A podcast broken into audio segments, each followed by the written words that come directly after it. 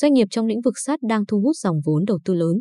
Nguồn vốn đầu tư mới sẽ giúp Kiosk Việt mở rộng thêm các dịch vụ mới để gia tăng vị thế, hai trong số đó là cho vay tài chính và dịch vụ thanh toán trung gian. KRR là quỹ mới nhất tham gia vào Kiosk Việt khi vừa đầu tư 45 triệu đô la Mỹ vào đơn vị này. Trước đó, năm 2019, Kiosk Việt đã huy động được 6 triệu đô la Mỹ đầu tư từ quỹ mạo hiểm Jungle Venture, CVM và ngân hàng Thái Lan Kasikorn Bank. Kiosk Việt thành lập năm 2014 là sản phẩm của công ty phần mềm Citigo. Startup này cung cấp toàn bộ phần mềm giải pháp quản lý cho doanh nghiệp bao gồm các dịch vụ như Post, Point of Sale, quản lý bán hàng, quản trị hàng tồn kho, CRM, Customer Relationship Management, quản lý khách hàng. Trước đó, Misa, đơn vị được biết đến với phần mềm kế toán cùng tên, cũng được quỹ TA Associates, Mỹ, đầu tư 30 triệu đô la Mỹ. Dù khác nhau về dịch vụ cung cấp nhưng cả Kiosk Việt lẫn Misa đều hoạt động trong lĩnh vực SaaS, hay còn gọi là phần mềm như một dịch vụ. Đặc điểm của nhóm này là giá dịch vụ thấp hơn rất nhiều so với hình thức mua phần mềm truyền thống. Các startup SaaS ngày càng được nhiều quỹ đầu tư quan tâm ở khu vực Đông Nam Á. Theo dự đoán của Golden Gate Venture, quy mô đầu tư vào các startup SaaS ở Đông Nam Á là nơi thu hút vốn nhiều nhất trong 5 năm tới.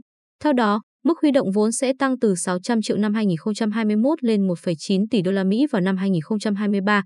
Có nhiều lý do khiến các startup SaaS được săn đón.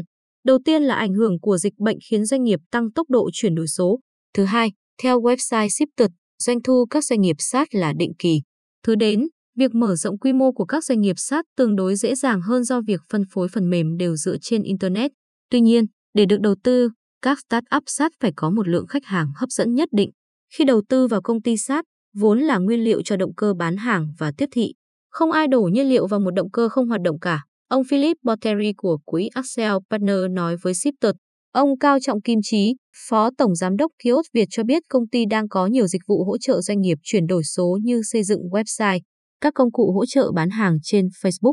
Tùy dịch vụ, sẽ có mức miễn phí từ 3 đến 12 tháng để hỗ trợ khách hàng trong bối cảnh dịch bệnh hiện nay. Tuy nhiên, ở Việt Nam, khách hàng trả phí không chưa đủ.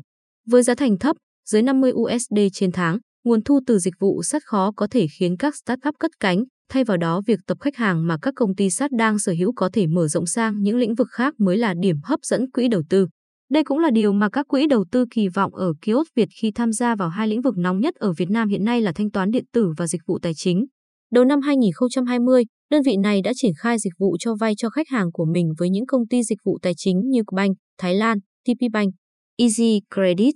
Theo đó, công ty sẽ giới thiệu dịch vụ của Bank đến khách hàng của Kiosk Việt. Khách hàng sẽ tự làm việc với đối tác Thái Lan nếu có nhu cầu. Đối với lĩnh vực thanh toán trung gian, ông Chí xác nhận công ty sẽ gia nhập trong thời gian tới.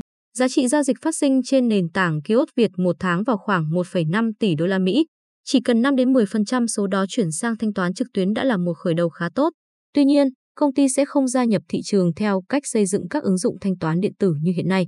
Dự kiến trong năm sau, chúng tôi sẽ hợp tác với các bên cung cấp dịch vụ thanh toán để đem lại đa dạng lựa chọn cho khách hàng, ông Chí nói. Trao đổi với nhịp cầu đầu tư, ông Chí cho biết hiện có hơn 120.000 doanh nghiệp trả phí hàng tháng trên nền tảng Kiosk Việt. Song song đó, các quỹ đầu tư lựa chọn Kiosk Việt là vì công ty có nền tảng quản trị minh bạch, vững chắc và tăng trưởng trong thời gian dài, ông Chí nói.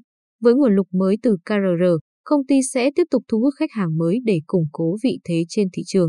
Câu nói phổ biến của các công ty sắt là khách hàng miễn phí hôm nay sẽ là người trả phí trong tương lai. Vì thế, dịch vụ miễn phí trong thời gian nhất định luôn là cách các startup sát áp dụng để thu hút, giữ chân khách hàng.